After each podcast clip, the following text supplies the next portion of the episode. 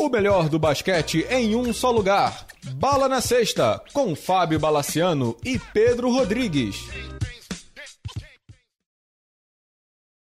Amigos do Bala na Sexta, tudo bem? Começando mais uma edição do podcast. Essa é uma edição que a gente sempre faz no último dia da trade deadline da NBA. Temos aqui o Weber Costa, o nosso Bob Marks com o old brasileiro, né? O cara que está ligado na tomada o dia inteiro aqui, fazendo projeções e tudo de trocas e de negociações. Pedro, beleza? Saudações, Bala, saudações, Heber.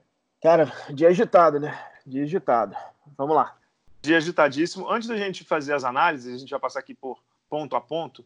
Esse aqui são dois informa informativos, né? Não tem análise em cima disso. Mas nessa quinta-feira começou em Bourges, na França, o pré-olímpico mundial. O Brasil perdeu, infelizmente, e de forma dolorida para Porto Rico na prorrogação, 83-83 no tempo normal, 91-89 na prorrogação, e vai ter que ganhar de França no sábado e ou de Austrália no domingo para se classificar para Tóquio. Ficou bem complicada a situação do time do José Neto e a gente vai fazer uma análise sobre o pré-olímpico, sobre os próximos passos no programa da semana que vem. Nessa quinta-feira também foram definidos, foi definido aquele, aquele draft meio show né, do, do All-Star Game de Chicago.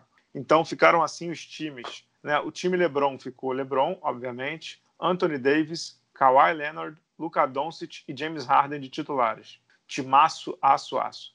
E o time reserva: Lillard, Ben Simons, Jokic, Jason Tatum, Chris Paul, Russell Westbrook e Domantas Sabonis. Dá uma confundida porque a NBA fez a graça de colocar em ordem inversa, né, cruzado. Uhum. Time Giannis, agora, titulares. Giannis, Joel Embiid, Pascal Siakam, Kemba Walker Trey Young. Reservas, Chris Middleton, que joga com Giannis, Bama Debaio, do Miami, Rudy Gobert, do Utah Jazz, Jimmy Butler, Kyle Lowry, Brandon Ingram e Donovan Mitchell. Um monte de estreantes no All-Star Game do, no time do, do Yannis como reserva. É isso. Vamos entrar nas trocas aí. Eu vou trazer o Eber Costa a baila. Eber, sobreviveu aí, cara? Sobrevivi, Bala. Foi um dia louco, mas a gente conseguiu chegar ao fim aí. Vamos, vamos usar a pauta e vamos ao, digamos assim, não é o principal nome do ponto de vista técnico, mas é o que mais agitou aí o mercado essa semana com batalha de emoji, aquela coisa bem adulta, né? Que o Jamoran e o Dylan Brooks entraram, o Steph Curry entrou também, aquela coisa de adulto, né, Pedro? De, de pessoas adultas, né? E tudo mais. Que foi a situação do André Gudala, né? O caso dele é super, assim, engraçado para não dizer outra coisa. O André Gudala tinha se negado, foi trocado pelo Golden State para o Memphis, né, naquela troca que levou o DeAngelo Russell para o Golden State Warriors. Se negou a jogar no Memphis, ficou parado, treinando em separado, escreveu um livro e foi trocado para o Miami Heat. Numa troca, eu vou falar a troca aqui completa. Heber, se eu, se eu esquecer de alguém, você vai me falando, hein? Numa troca envolvendo o Grizzlies e também o Minnesota. O Miami recebeu o André Gudala, que recebeu já uma extensão contratual de dois anos e 30 milhões, com o segundo ano sendo team option, ou seja, opção do time. E quando eu digo segundo ano, é 2020, 2021, 15 milhões na conta, e 2021, 2022, opção do time. Então, o Miami recebeu o Andre Gudala, o Jay Crowder e o Solomon Hill, né, três alas. O Minnesota recebeu o James Johnson, que veio do Miami, e o Grizzlies recebeu Justice Winslow, Dion Waiters e Gorg Dieng, do Minnesota. Antes da gente entrar no, no Memphis, que tem uma pancada de movimento acontecendo lá, Pedro, o que, que, você achou desse, de mais um movimento do Pat Riley, que é o insossegável da brincadeira, né? É, dois pontos aqui que são inegáveis, né? O Pat Riley viu que existe uma janela para ganhar o leste. Perfeito. E não tem Duran essa temporada. O, o Miami realmente está surpreendendo todo mundo. Era um time que a maioria estava né, considerando fora da jogada. E eu fiquei impressionado como ele conseguiu o Iguodala por tão pouco, né, cara? O Justice Winslow é um bom jogador, mas vive machucado. Né? Além disso, o meu segundo ponto é como ele conseguiu trocar o introcável Dion Waiters, né, que parece que já foi, inclusive, liberado pelo, pelo Memphis. Né? Heber, qual é a tua análise disso aí, hein? É, eu, eu ficou claro que eles estão apostando tudo e, e, apostando no sentido também de, de, correr um risco, porque a gente não tem a menor ideia de como o André Godala tá. Ele é um campeão, a gente sabe disso. Ele é um cara que tem uma reputação de ser um excelente marcador e tudo mais. É, num time que já tem uma defesa muito boa, tudo bem. Mas a gente já viu o Iguodala passar muita dificuldade nos playoffs do, com o Golden State. Teve uma fase que ele não estava acertando nada de três pontos de repente chega um momento que o cara pode virar um, um problema, né? Porque você sabe o que acontece quando um cara que é chutador não tá, que é supostamente um chutador, não tá acertando nada, ele passa a liberar a marcação para dobrar em cima de outros caras do time. Então, tem que ver como é. E a gente não sabe físico também, questão do físico do cara, se ele tá em forma para jogar. É, é, assim, descansado ele tá, né? Mas alguém de 36 anos que fica seis meses sem jogar, certamente para recuperar, sabe lá quando é que ele vai estar tá bem, né?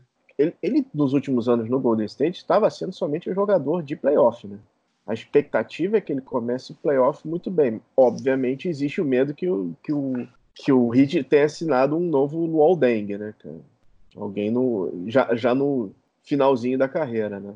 É, o que aliviou bastante foi essa essa team option para o segundo ano, que eu vi, eu vi dizendo também, outra fonte dizendo que era não garantido, que é basicamente a mesma coisa, mas tem uma diferençazinha para efeito de, de, de registro é de lá cap, da NBA, né? é. É, de cap, mas na prática é, quer dizer que o time não é obrigado a pagar o cara e pode dispensar sem problema. Então ele só tem um ano garantido, o ano que vem, isso aí aliviou muito essa questão da troca.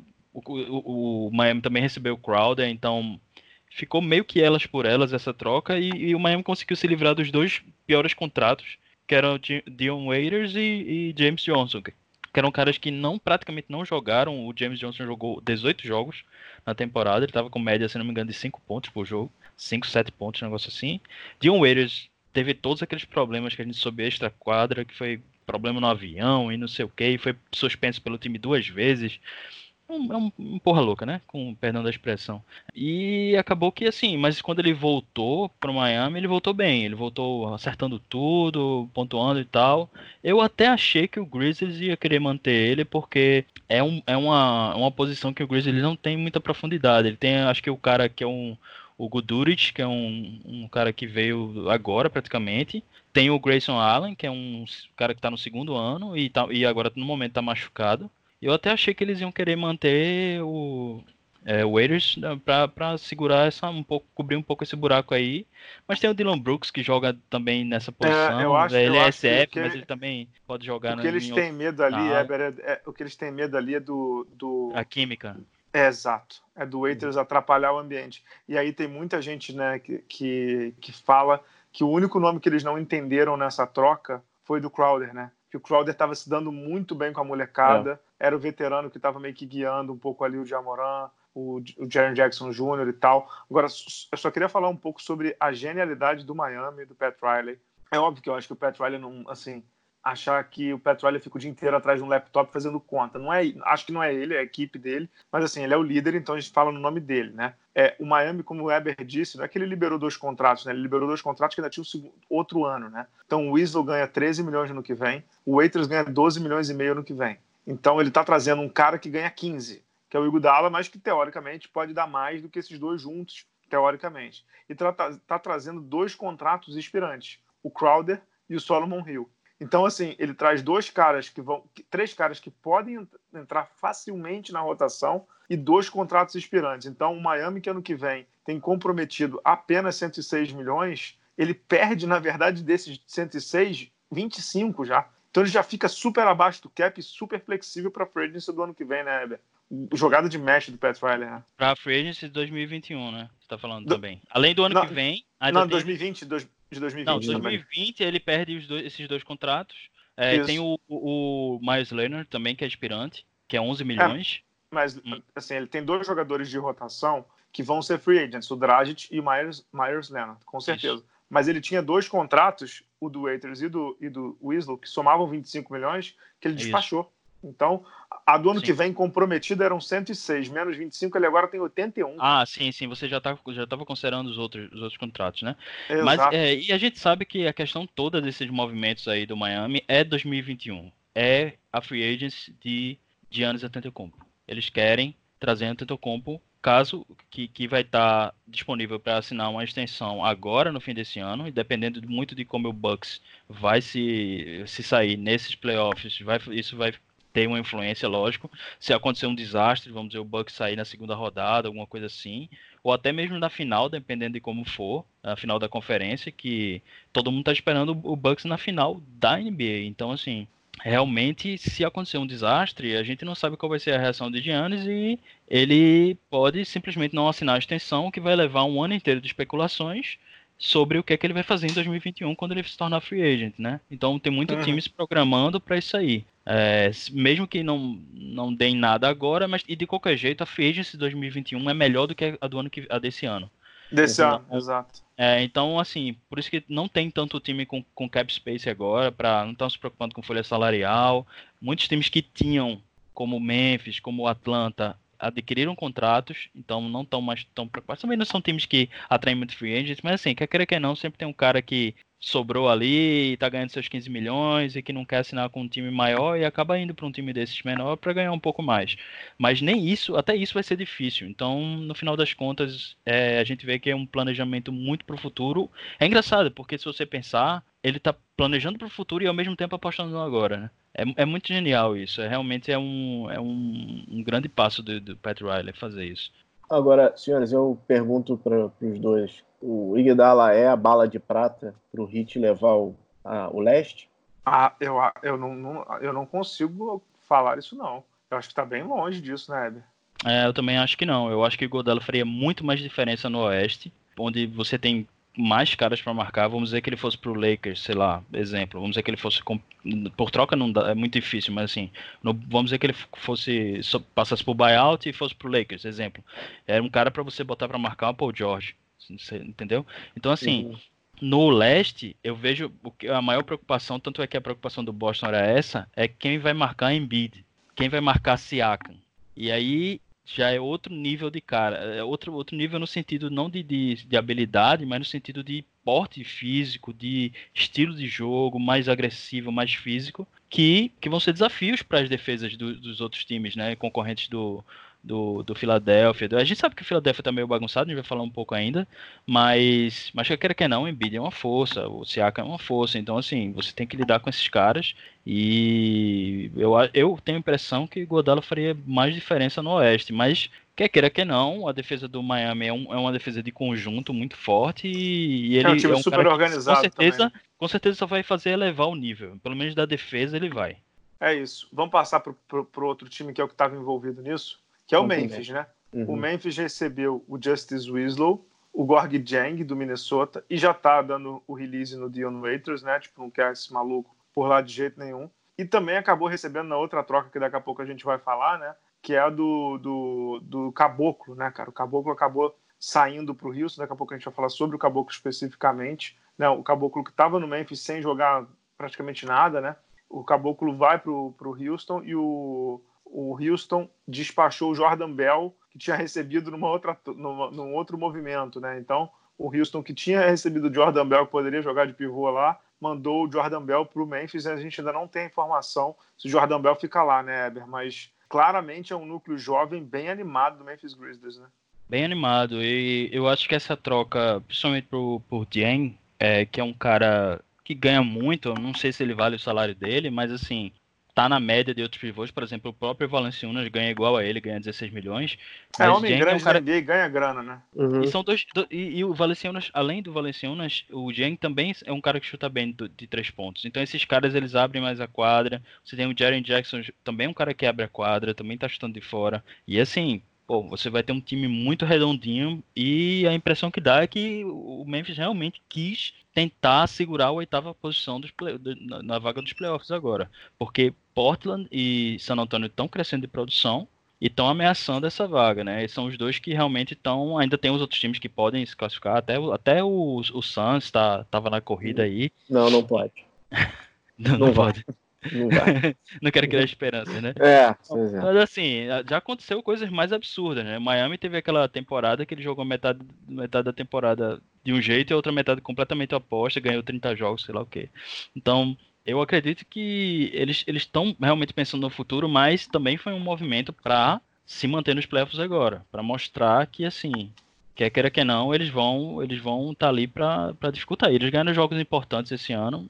Eu não, eu não, não descartaria eles como, como eh, concorrente agora dos playoffs, não. Eu acho que eles vão dar trabalho para segurar essa vaga. E a gente comentou, né, Eber, no, no, no WhatsApp, que, que existiam algumas possibilidades do Memphis em relação ao Iguodala, né?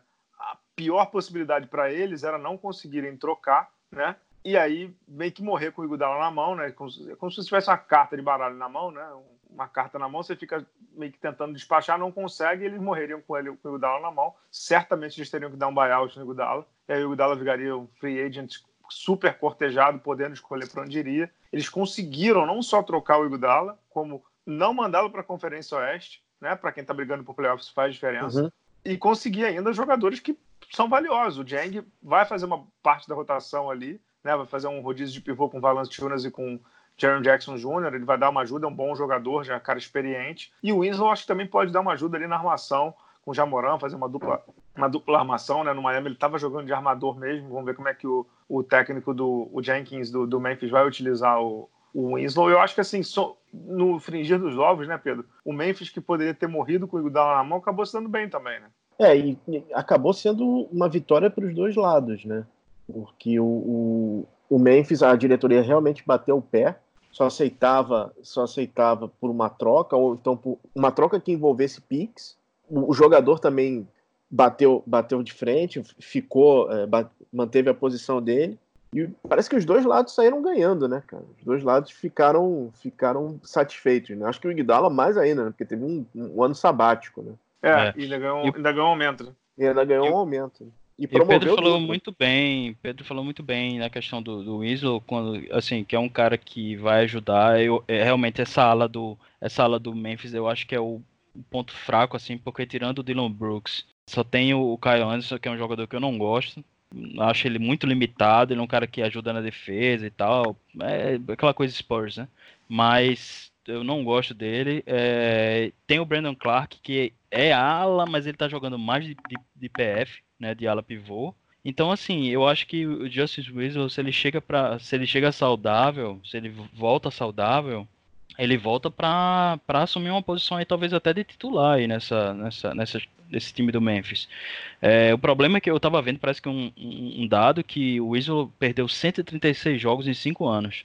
Uhum. É muito jogo, é, é, tipo, realmente não dá para saber o que, o que é que tá acontecendo com o cara, e aí a gente fica aquela dúvida de talvez o Miami saiba alguma coisa que ninguém saiba e decidiu trocar o cara e ficar aquela coisa. Um detalhe é. que a gente não comentou, só para terminar essa história do, do plantel assim, é que o Dylan Brooks foi entrevistado e perguntaram sobre o Godala. Ele falou que agora finalmente eles iam ter jogadores que queriam jogar que com eles. Tá. E logo após ele assinou uma extensão contratual. E agora com isso, todos os jogadores do, do Memphis, tirando o Jordan Bell, que acabou de chegar, mas que ninguém sabe se vai ficar, e o DeAndre Melton, que é um, um armador, né, reserva, um armador 2, 1, 2 às vezes, ele que ele tem um é aspirante, mas é um contrato mínimo.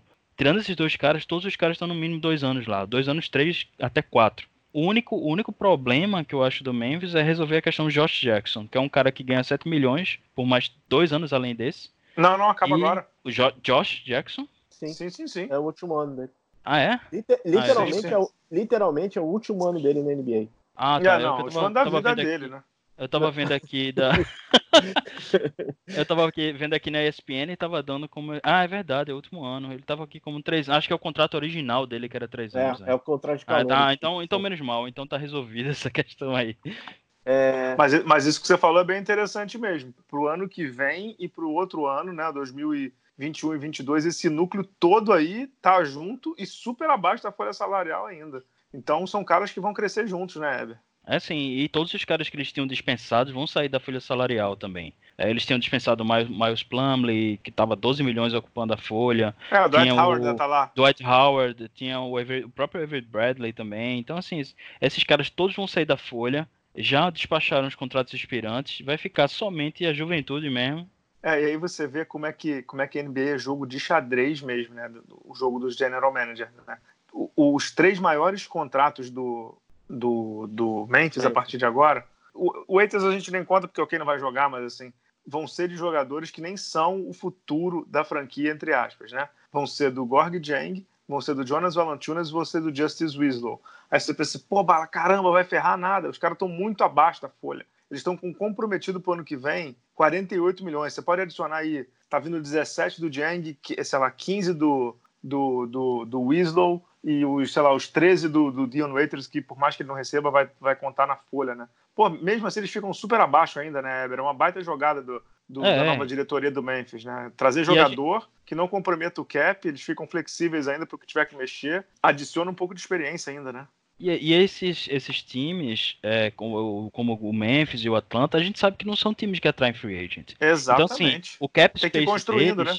O cap space deles é para pegar contratos ruins de jogadores que estão ligeiramente abaixo. Por exemplo, o que aconteceu com o Solomon Hill. Solomon Hill ganha 12 milhões por ano, estava praticamente sem jogar lá no, no, no, Pelicans. Foi pro, pro Grizzlies, jogou um pouco, mostrou que ainda tem condições. Ele também se lesionou muito e tal, tudo bem.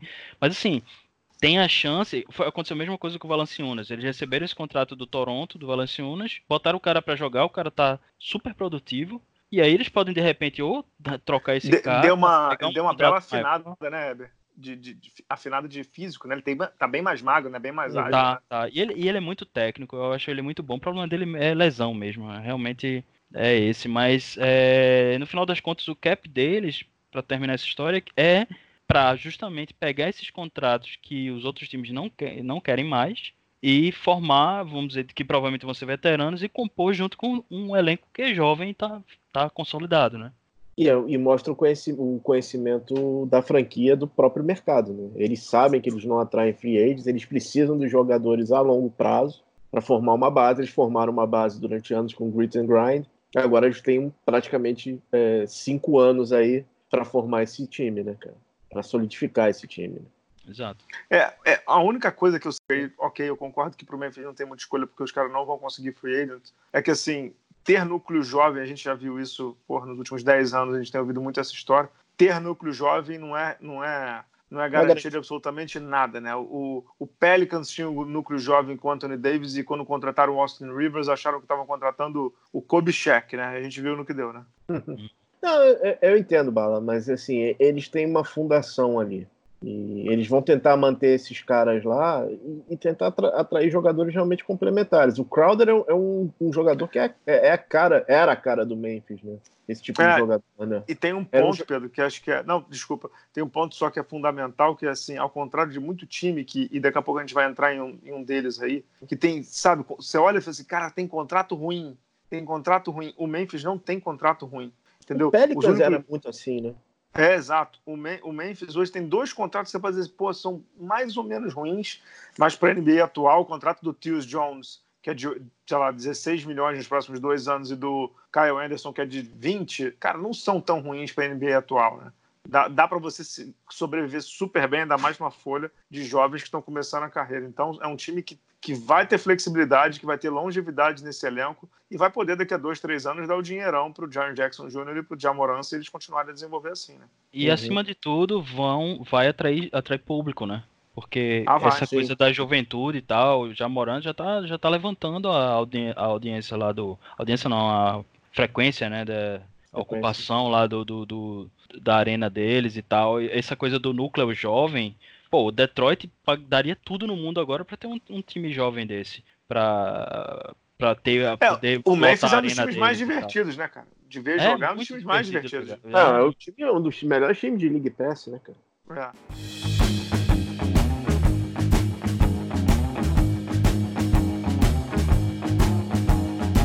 Vamos passar para o Houston? Vamos passar para o. Já que a gente estava falando de ex-jogador do Memphis, né? É. O, Houston, o, Houston, namorou durante tanto tempo que finalmente conseguiu o Bruno Caboclo, né? É, na verdade, assim, vamos devagar com o Andorra, né? O, o Bruno Caboclo teve no training camp do Houston uhum. ano passado. O Houston não. É, foi dispensado, não ficou lá. Mas meio que no, nos últimos dois meses, parece que o Houston perguntou duas vezes pelo Caboclo. Estava vendo a reportagem do, Jonathan Fagan, do, do Houston Chronicle, perguntou duas vezes pelo Caboclo e agora conseguiu é, o Caboclo na troca pelo Jordan Bell. Além disso, no dia 4, né, dois dias atrás, o, o Houston já tinha se envolvido numa troca, que foi a troca que mandou o Clint Capelá e o Nenê, que já foi dispensado, daqui a pouco a gente vai falar do Nenê, para o Houston Rockets. O Denver recebeu o Chabaz Napier, o Gerald Green, o Bates Diop, Noah Vonley e uma escolha de primeira rodada. O Chabaz Napier já foi até é, trocado de novo. Rei do Rio. Rei do Rio, veio duas vezes para cá, né? É. O Timberwolves recebeu o Malik Beasley e o Juancho Hernan Gomes e o Evan Turner, além do Vanderbilt. E o Rockets, esse sim, assunto daqui, recebeu, além de um pique de segunda rodada de 2024, ou seja, daqui a 55 anos, o Robert Covington, e o Bruno Caboclo. Eu vou abrir aqui todas as questões do Houston, mas Eber Costa, assim, em que mundo tá o nosso bravo Daryl Morey, o, o general manager do, do Houston? O cara é louco, né, velho? É, junta essa coisa do Morey ser um cara, no mínimo, vamos dizer assim, pouco ortodoxo, né? Um cara que age fora do, do que seria normal do GM, junta com a questão do que o Tillman, que é o dono do, do Houston, é um, uhum. é um cara que parece que não quer gastar dinheiro. Eu não sei como é que um cara compra um time de basquete para não querer gastar dinheiro, não entendo, mas tudo bem. É, pelo menos esses times que tem uma tradição de já foi campeão e tal, você tipo, você não tá comprando o time só para ter lucro, né? Você vai estar tá querendo uma coisa maior. Então, Você assim. falar do Seattle Supersonics? é, né? Tem isso. É meu finado. Mas é, é, é, complicado porque o, o, próprio, o próprio General Manager, o, o Darren Morris, se colocou numa situação em que ele tem dois contratos de 38 milhões e praticamente estava engessado. A gente sabe que teve essa, essa tentativa do, do. Depois a gente pode falar na, no Nenê. Do, do Houston tentou fazer uma jogada para o, o salário do Nenê valer mais, para eles terem como moeda de troca, porque eles não tinham opção.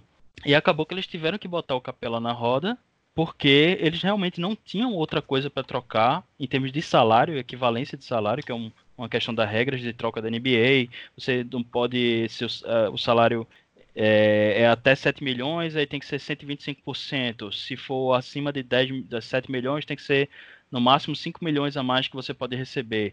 E eles estavam acima da, da taxa, da, da, Luxury Tax, né, que é a, a taxa que se paga por ter passado do cap, do hard cap.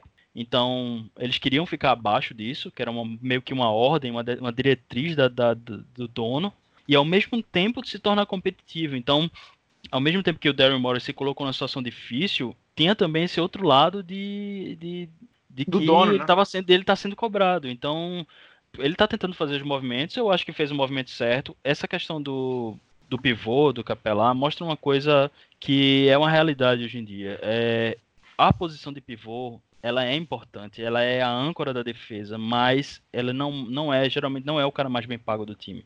Então, assim, se você já tem outros superstars, você não precisa gastar tanta grana no pivô.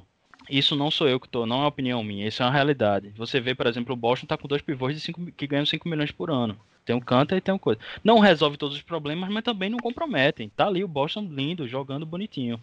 Então, assim, é, isso é uma realidade agora e é, o, o Hawks é diferente, ele tem outras necessidades, a gente pode falar do Hawks, mas a impressão que dá é que ele tentou resolver o maior problema, que é o problema da, da defesa do Houston é um time que produz em, uma enormidade no ataque e não defende legal. Então, assim, trazendo o Covington, que é um cara que chuta razoável de três pontos, não compromete no ataque.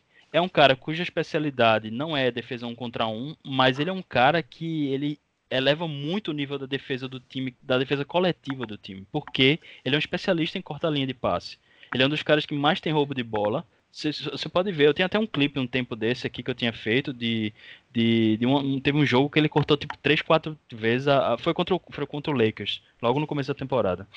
Ele corta várias linhas de passe, porque ele é um cara que ele, ele ajuda, ele, ele dá aquela história da, da defesa, da ajuda da defesa, né? Ele tá ligado no que é que tá rolando na jogada e ele fora da bola ele consegue agir para a defesa coletiva do time ser melhor. Então, assim, eu acho que realmente foi um movimento muito certo pro, pro Houston. Não estou dizendo que vai ser o movimento que vai colocar eles para ser um, um favorito, nem nada disso, mas, assim, resolve um problema do time. É, Eber, eu vou discordar um pouquinho de você nesse caso. Eu acho que o Daryl Morey, ou ele está dando corda para o Mike, Mike D'Antoni se enforcar, ou ele está recontratando o cara, porque a aposta no, no, no, no time pequeno, ele está fazendo uma aposta absurda nesse time pequeno. O Houston vai tentar vencer o playoff marcando mais pontos que todo mundo, mas, cara, você vai precisar de uma âncora de, de rebote nesse time. Você não vai ter. Tudo bem, o Capela, o Capela, ele não era mais, não era mais o foco. Você não tinha, tinha muito pouco aqueles pick and rolls com, com o Harden. O Houston virou um time de, de arremesso de fora.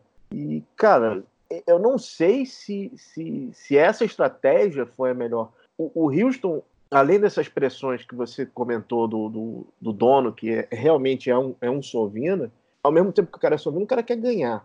E o Houston foi montado para confrontar o Golden State. O Golden State não existe mais. Eles têm os problemas de, de, de contratos deles. eu não sei, cara. O, o, o Houston parece, parece assim, ele tá jogando na parede, o que grudar tá valendo, cara. É, tem, tem isso. Só, só uma coisa rapidinho que eu ia comentar é que parece que o Houston ainda, ainda vai procurar alguém no buyout. Vai, pra- tem do- pra- pra dois, vir- tem- eles pra- têm dois roster spots, cara. É isso, eles deixaram vagas abertas no time e eles com certeza vão trazer um pivô no buyout. Porque eles só tem Tyson Chandler, que além de ser um veterano, vive se machucando, e tem o que é o, um pivô, acho que é Isaac dele. Azaia, Azaia. Ele é, ele é bom, ele é bom, ele é um bom pivô, mas ele é muito jovem, ele é um, ele é um, Ele tá um jogando rookie. 9 Para um, por jogo, é. é, pra um time que quer ser que quer ser contender, que quer disputar alguma coisa séria, realmente é muito pouco. Prossiga aí, Bala. Não, só um pouquinho da, da- da análise, assim, tem, tem, algum- tem algumas coisas, né? Para mim tá muito claro aí que tem um- uma cobrança muito, muito grande do, do dono, né? Do Fe- Ferrita, né? O nome dele, não é isso? Tilma dele? Tilma, Fra- Fratita, É. parece, coisa assim. Fertita, Ferita, sei lá. É, o nome em disso. cima do Daryl Morey, que é o general manager, e o cara que realmente tá, mudou o jogo da NBA. Daryl Morey é o, o Moneyball, né? Brincadeira, todo mundo sabe disso. Eu só acho que, assim, o, o- eu tava comentando com o Weber, né, Pedro, hoje à tarde, que o, o Houston Rockets, sabe aqueles, aqueles postes de eletricidade que fica Sim. cheio de fio enrolado? Entendeu? sabe que aí você, você tenta desatar esse nó aí. Uhum. E não tem como, porque o Houston tem comprometido até 2022, 2023, só entre, só entre Westbrook, James Harden e Eric Gordon. É o único time que até 2023 tem 113 milhões comprometido. Cara, ele não tem flexibilidade nenhuma. Ele não tem chance nenhuma de fazer um grande movimento. Mas assim, nenhuma é nenhuma. Então, quando a gente olha o dono do Houston fazendo esse tipo de pedido, e aí dono não pede, né? Dono manda pro, pro Daryl Morey e fala assim, filhão, eu quero você abaixo da Luxury Tax, se vira. É porque eu acho que ele viu que, ok, dá para tentar ganhar, vamos tentar ganhar, mas você está fazendo um tanto de alucinação aqui há 3, 4, 5 anos com James Harden aqui na parada. Cara, a gente olha os movimentos que ele teve. Patrick Beverly, depois Chris Paul, aí depois do Chris Paul, Carmelo, depois do Carmelo, Eric Gordon, depois Ryan Anderson. Tipo assim, se você for pegar os, os núcleos que o Houston teve para ganhar, esse é o que? O quinto núcleo em cinco anos, que o cara vai mudando igual um louco. Uhum, uhum. Então, na minha opinião, o, o, o Ferrita aí, que acho que não sei se é Ferrita, mas enfim, estou chamando de Ferrita, o dono do Houston, acho que ele deu uma olhada e falou assim: filhão, vai com calma, porque agora tem um pouco mais de gestão nisso aí. Entendeu? Eu vou dar uma olhada com calma, vamos ficar abaixo da Luxury Tax e você vai brigar com isso. Eu só acho que tem uma questão, por mais que o Houston tenha os dois, os dois espaços no elenco para contratar, e como o Eber falou, ele vai acabar contratando um pivô. Tem muita gente falando o nome do Tristan Thompson, que pode ser dispensado do Cavs e tal, não sei o quê. Mas assim, o fato é que o pivô deles hoje, o starting center do Houston Rockets é o do PJ Tucker, cara. Uhum. E é- só que assim, o basquete é louco. É louco. Você fala assim, não vai dar certo. Não vai dar certo. Quatro jogos com o PJ Tucker de titular. Quantos eles ganharam? Eles ganham- Os quatro. Os quatro. Os Eles quatro ganharam quatro, quatro, quatro jogos com o Tucker de de pivô titular. Nossa. Então, assim, tem horas que. Tem horas que. Não, é o se- Tucker é o, é o, é o Alex Garcia americano, né? Aquele cara É, que não, é o tanque É, de ele faz- guerra, marca todas É, as e faz, e posições. faz o box out, não sei o quê. Mas tem horas também que, que, que, o, que o lado prático desafia a lógica, entendeu? Se você, porra, não vai dar certo nunca, um cara. O, o PJ Tucker tem 1,98, né, cara? Não sei se vocês viram, o Houston Rockets é o primeiro time desde 1963, se não me Uhum. engano. Uhum. Cincinnati Royals, se não me engano, que joga um jogo da NBA sem, ser- o time sem titular. puta. Não, Seven Footer não. Seven Footer já É. teve vários. É. Sem ter um cara acima de 2 metros. Mesmo? Caramba. É, acima de 2 metros e 5. Acima de 2 metros e 5, se não me engano, porque o Harden tem 2 e 3, alguma coisa assim. Acima de 2 metros e 5. É, foi 6-6 que eles botaram 6-5, sei lá. Uhum. Então é o time mais baixo desde 1963. Não vai dar certo, não vai dar certo. Quatro jogos, quatro vitórias. Mas, mas enfim, é, eu acho Aí que. quer por um que não, eles estão em quarto no Oeste, né? Assim, É, a tão em quarto. daqui, ah, tudo bem. Daí pra concluir que isso vai dar alguma coisa nos playoffs. Assim, Exato, vamos, é. vamos dizer que eles peguem agora, eles pegariam o, Rio, o Utah na, nos playoffs. Cara, seria um É. confronto engraçadíssimo, né? Seria bizarro, porque O pivô do Utah é como um é que você vai gigante. defender, como é que você vai defender o Ruth Gobert, né? Exato. É, Tipo, é, é complicado. Inclusive, com esse esquema do small ball deles, eu acho que Caboclo, eu tenho uma, te- uma teoria meio louca que quando eles dispensaram o Caboclo, eles tinham, eles tinham contratado o Caboclo como se fosse um ala. Mas aí eles viram o Memphis usando o Caboclo como ala pivô e como pivô. É, aí mas, acho que mas, atiçou, né? Acho uhum. que aí eles viram, putz, esse cara, ele pode ser um, ele pode ser um pivô. Ou ele, ele, ele serve, pode ser um né? ala pivô. Ou ele pelo menos pode defender alas pivôs e pivôs. Não, eu não e, tenho dúvida, e eu não tenho dúvida que ele vai jogar perto da sexta, cara. não tenho dúvida que é. ele vai virar um. Não, tem que ser, cara. Tem que é, ser. É, é, vai virar um cincão ali. É e ele bom, tem um chute de três pontos que, assim, não passa, compromete, entendeu? né? Não é. dá para deixar ele desmarcado totalmente, porque ele vai, de vez em quando ele vai lá e vai matar uma bola. Então, assim, realmente eu acho que aí o Wilson olhou e disse: não, nesse esquema de small ball que a gente joga, esse cara, ele, se ele vai jogar, se ele tem condições de defender essas posições de caras maiores, ele vale a pena pra gente. Que foi isso Exato. que ele mostrou. A gente viu ano passado, o Caboclo deu, deu toco em LeBron, deu toco em Paul, Paul George, deu toco um monte de gente grande, um monte de, de pivô e tal. Então, assim, ele estava marcando bem. Esse, esse, lado aí não tinha realmente caboclo. Não, não Exato. E, e, assim, essas aquisições que ele teve, ok, que ele não ganhou no tamanho, né? Do ponto de vista assim, é, é, não teve nenhum seven footer de novo, não teve nenhum pivô grande de novo. Mas assim, ele trouxe dois caras bons de defesa, né? O Caboclo é um cara bom de defesa, o Covington é um cara bom de defesa. Então, porra, para uma defesa que é uma tragédia como essa defesa do Mike D'Antoni, uhum. É, do ponto de vista de técnico, né, de treinador, eles não vão ganhar muito, mas certamente em corpos eles ganham, né, Herbert? São dois caras que defendem bem. Como você disse, o Robert Covington não é um especialista no contra um, mas defesa de ajuda ele vai bem, né? Na defesa, digamos assim, na defesa de equipe ele vai bem, né? Que, é, que é mais ou menos o que o Miami tá fazendo também, né? Porque o Adebayo, uhum. Adebayo é um cara, é um cara que tudo bem, ele é forte, é. ele tem condições de defender qualquer qual, pessoa. Qual a diferença claro, é que o técnico do mas Miami, não é o ponto de vista defensivo é bom, né? É, sim, claro. é.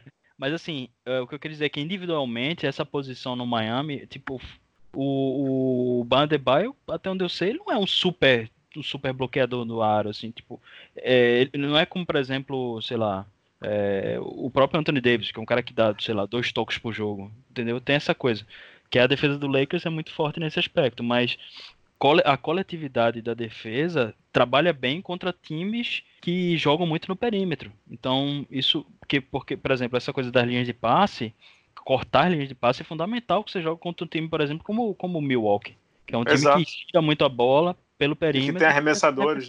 Uhum. O cara, e, e, que joga basicamente no, no kick out, né? Jogando a bola para fora do. O passo para fora, por perímetro. Se você tem um cara que antecipa esses passes, você mata muito desse estilo de jogo. Então, realmente tem os seus méritos, mas também tem suas vulnerabilidades, que é essa questão de jogar com como é que você vai defender um cara, como, por exemplo, Jokic, que é um cara que se você botar a bola para ele ali no garrafão, ou ele vai matar a bola, ele vai dar um passe fundamental para alguém que vai matar uma bola. Então, realmente é, é uma questão para ver e fica e é preocupante o fato de que o, o Cleveland está ameaçando não não liberar o, o Tristan Thompson, porque eu não, eu não vejo muitas outras opções no mercado que façam alguma diferença. Apesar do Tristan Thompson não ser um super defensor, ele não tá com a defesa maravilhosa esse ano e tal, mas ele é um cara que nos playoffs ele já mostrou que ele tem condições de, de brigar, ele defende. Quando ele tá estimulado, ele é aquele cara que ele, ele tem um corpo, ele, tem, ele é um pivô, né? Ele é um pivô de uhum. Então isso aí pode fazer diferença. Pô, é só para fechar a questão do Houston, né? Na verdade, assim, não é nem o Houston, mas o Nenê mesmo. Mas assim, Pedro, você que gosta desse assunto, eu já vou te passar a bola para falar do Nenê. Seria interessante ter um núcleo Kardashian ali, né? Tristan Thompson, James Harden. eu vou usar uma palavra. Eu vou, não, eu usar uma palavra, não vou usar porque, sei lá, vamos dizer que eu peguei mal, mas assim, eles, eles têm, digamos assim, a mesma preferência de sobrenome, né? Kardashian, eles, né? Eles têm, inclusive, uma sociedade, né?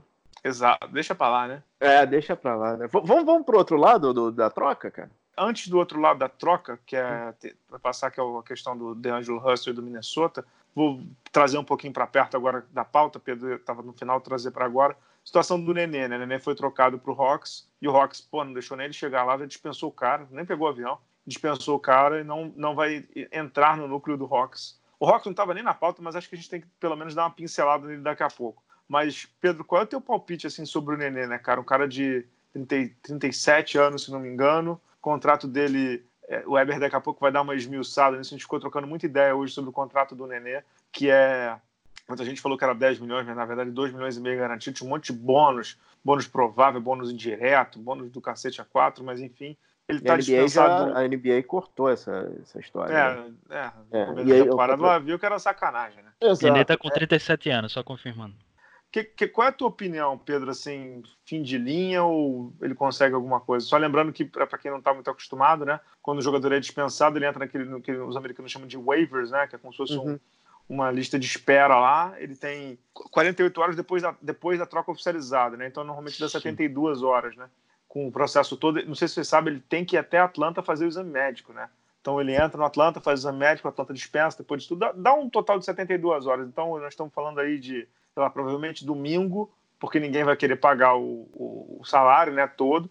Ele entra na lista de free agents com o time meio que pagando o salário mínimo, porque ele já ganhou a, o salário completo aí. Mas assim, Pedro, qual é o teu palpite do, do em relação ao Nenê?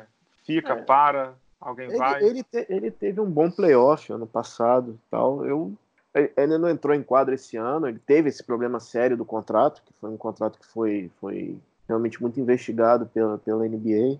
Eu queria que ele jogasse pelo menos mais um ano, né? Ele se despedir realmente em quadra, não se despedir dessa forma, não digo melancólica, mas assim, ele tem uma carreira tão brilhante na, na NBA, primeiro brasileiro, é ele é o nosso Yao Ming, né? Acaba sendo o nosso Yao Ming, mas eu queria que não, ele... tudo bem, mas, mas, mas o, desejo é ok. Eu quero saber o seu palpite. Hum, acho que ele vai se aposentar, Bala. Acho que ele vai se aposentar tudo bem, ele vai se aposentar por interesse dele ou por falta de interesse do mercado? Eu acho que é por falta Só lembrando que ele não pode voltar para o Houston, né? Não, não. não. É, eu acho que eu não sei se ele ainda tem tanto mercado ainda na NBA, cara. Eu acho que ele se aposenta dessa forma. É, o que chama atenção sobre o Nenê, já passando a bola para o Eber, é que o Nenê tinha dito, né? Muita gente duvidava que ele continuaria nessa temporada e ele disse que só voltou porque ele ainda estava na cabeça a chance de ser campeão, né? Tipo, que é o sonho da vida dele e tudo mais. E o Houston trocando ele para o Atlanta Hawks, que já não teria chance de título nessa temporada, ele mais longe ainda. E ele dispensado, assim, não sei se um contender, né, Eber, viria em cima dele para contratá-lo, né? É, eu acho que eu estava olhando aqui porque essa questão do contrato é bem complicada e o contrato que ficou no final foi 2 milhões e meio. Eu só não tenho certeza se esse contrato é considerado como o mínimo de veterano, porque como ele tem mais de 10 anos na NBA, vocês sabem que tem um escalonamento, né? O uhum. mínimo, o mínimo de um jogador sem experiência é 898 mil. Aí vai crescendo até o, o 10 ou mais anos é 2, 2 milhões e meio o mínimo para esse veterano jogar. E aí eu não sei se esse contrato dele conta como veterano. Isso foi uma grande confusão, esse contrato dele. Por, que, por que, que eu estou dizendo que isso é importante? Porque se for um mínimo, um contrato mínimo, na verdade, ele, ele como ele está sendo dispensado, ele, é, eu estou respondendo primeiro a questão do waivers, né, a questão da dispensa. Quando ele é dispensado, ele tem 72 horas, 48 a 72 horas, porque depende do tempo da, da dispensa e tal, para ser resgatado. Se esse contrato for um mínimo, ele já poderia ser resgatado por qualquer time que esteja até acima do hard cap, porque tem a, a, a regra da, do, da exceção do mínimo. Né? Então, a, esse mínimo ele não conta, não é proibido nenhum time contratar jogador pelo mínimo o jogador, o time pode ter quantos, quantos jogadores pelo mínimo for necessário, desde que caiba no, no plantel de 15 jogadores. Então, tem essa questão. Se ele se passar o período de waivers, o período de dispensa, e ele não for resgatado, é, ele pode ser contratado pelo mínimo por qualquer time novamente. A questão toda é, e eu acho que nesse ponto ele foi sacaneado, meio que sacaneado pelo Houston. Assim, eu acho que foi. Por quê? Quando foi feita a formulação do contrato dele, a ideia é que o contrato dele valesse 10 milhões. Porque eles queriam usar o contrato do Nenê como moeda de troca. Desde o começo a intenção parecia ser essa. Porque do contrário, qual era a, intenção, qual era a lógica deles de, de, assinar, mandar, botar um contrato de 10 milhões para um cara que eles não tinham pretensão de fazer jogar? E aí, como o Nenê já era jogador deles, eles têm a, a, o Bird Rights, né? Os direitos de Bird, que permitem oferecer um salário bem maior ao cara. E nisso aí, eles que, é um, um, salário que eles não poderiam oferecer a um, por exemplo, a um free agent que eles contratassem. Mas aí eles tendo esse salário, eles podem trocar esse salário por outro cara que tem um salário equivalente. Então, assim, se eles conseguissem que o salário do Nenê valesse 10 milhões, eles poderiam trocar por, por exemplo, o Robert Covington um por um. Mas o que é que acontece? É, eles, eles colocaram os incentivos, que são chamados incentivos prováveis, que é quando o cara já cumpriu as condições no ano passado, e aí esse, esse, esses incentivos que no caso do Nenê era para jogar, se não me engano, 52 jogos no ano, esses incentivos contariam já como um salário do, que ocupa 10 milhões no cap. Mas a liga se ligou na malandragem e disse: não, a gente sabe que esse jogador não tem condições de jogar e vocês estão colocando como se ele fosse como se fosse uma, proba, uma probabilidade que ele vai jogar. E na prática foi isso que aconteceu. O Wilson deixou o Nenê de fora, o Nenê estava machucado no começo, mas tem informações, segundo Bala, de que ele já estava já tava bem em dezembro. E o Wilson não colocou ele para jogar. E aí, simplesmente o cara não jogou nenhuma partida no ano e foi dispensado no final das contas, né? Eu acho que, eu acho que foi meio sacana, assim. É, tudo bem, é um negócio e tal, não sei o quê. Mas é, ele, no final dá das para contas... você ser Dá para você ser menos... Né? Dá para você não ser... Dá para você não ser sacana, né, cara? Não ser só número, né? E tem, e A tem- questão e tem não um é número, né? A só- questão é que o nego ferrou ele totalmente, né, Weber? Assim, do jeito que fizeram o contrato, do jeito que fizeram as cláusulas, do jeito que, que, que ele foi exposto, né, cara? Ele foi exposto pela NBA, né? A NBA. E, e- e- o detalhe do, é do tipo, é, contrato sei lá, auditoria, né? A auditoria expôs o cara. né? foi, teve uma auditoria, exato. E te- o detalhe do contrato é que ele ainda tinha 10 milhões garantidos, não garantidos para o ano que vem. Quer dizer, se ele tivesse continuado no time, ele poderia até ter sido compensado, digamos, por essa, por essa É, malandragem. agora já era. Mas só que ele foi dispensado. E aí esses 10 milhões do ano que vem ele perdeu. E ele perdeu os 10 milhões desse ano também, porque era baseado em incentivos. Então, no final das contas, ele saiu com 2 milhões e meio. Assim, lógico que a gente sabe que Nenê ganhou muito dinheiro na carreira. Não tá falando de um cara pobrezinho, não, não é isso. Né? A questão não é, essa. A questão também do que é justo e pena, do que né? não é, né? Exato. A questão de ser justo. Então, assim, no final das contas, foi um- um- uma situação muito chata, que complicou muito a vida dele. E, e a pior é que a perspectiva é que, como ele ficou sem jogar, é, eu não vejo lugar para ele, né? Eu não vejo é, como ele vai ser contratado. Se fosse, seria, por exemplo, no, num lugar como Atlanta, que era para ele dar orientação para os caras, né? Funcionar ali como o Kevin Garnett funcionou no, no Minnesota. É, tipo, dar uma orientação para os caras e tal, para os jovens. Ele estava fazendo isso com Capela, né? É, então, o que é que resta para ele? Eu não vejo mais muita coisa. Você imagina algum lugar pra ele, Bala? Um Portland da vida? Eu não, não sei, Não, cara. então, partindo do pressuposto que ele tá na NBA para tentar ganhar um título, eu imagino que ele só deva considerar. Eu sei que quando você está dispensado, você tem que considerar todo mundo, mas assim, eu acho que na lista dele a prioridade seriam contenders, né? Eu fico pensando assim, cara, o Clippers, acho que não, porque ele tem o Zubac lá, tem o Harrell, já tá meio que bem servido. Né? O Lakers tem o, o, o Javel McGee, tem o Dwight Howard, e dizem que o Cousins ainda consegue pegar o final da temporada. Não sei se consegue, mas enfim. São dois pivôs que já estão rodando. Quem está na reserva do Miami, por exemplo, hoje de pivô? É o Olinick e Myers Leonard. É, não tem, não, não São, tem que são caras que têm outra função, né? Eles são stratified, né? É, Mesmo um- no é caso um do pivô Bucks, aberto, né, cara? Você, É- você, tipo, Boston? o Bucks, o Bucks já tem um cara como, como o Nenê, que é o, o Robin Lopes, que é um cara que trabalha embaixo da cesta, pega rebote e tal, faz É, o box Boston out. tem o Daniel Tais e tem o Enes Kanter, né? Dizem que o Kanter estava até. O Kanter chegou, a, como sempre, ser oferecido para meio mundo de gente e tal. Mas Você viu que ele acabou não postou? rolando. Que ele postou um vídeo da, da deadline, do, do relógio batendo 3 horas. ele todo ano, coitado, o, o- todo ano ele tá envolvido aí. Mas enfim, torcer para cá, a gente vai dar notícias do Neném, torcer para que ele encontre um caminho bacana, né?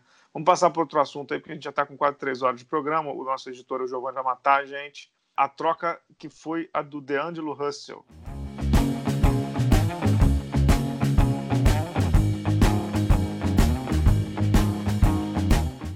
Golden State Warriors recebeu o Andrew Wiggins, uma escolha de primeira rodada do draft de 2021, top 3 protegido do Minnesota, e uma escolha de segunda rodada de 2021 também do Minnesota. Antes da gente entrar no Minnesota, que recebeu o DeAngelo, DeAngelical, né? Pedro, gostou do movimento do Golden State Warriors? Eu achei sensacional. Ah, maravilhoso, né, cara?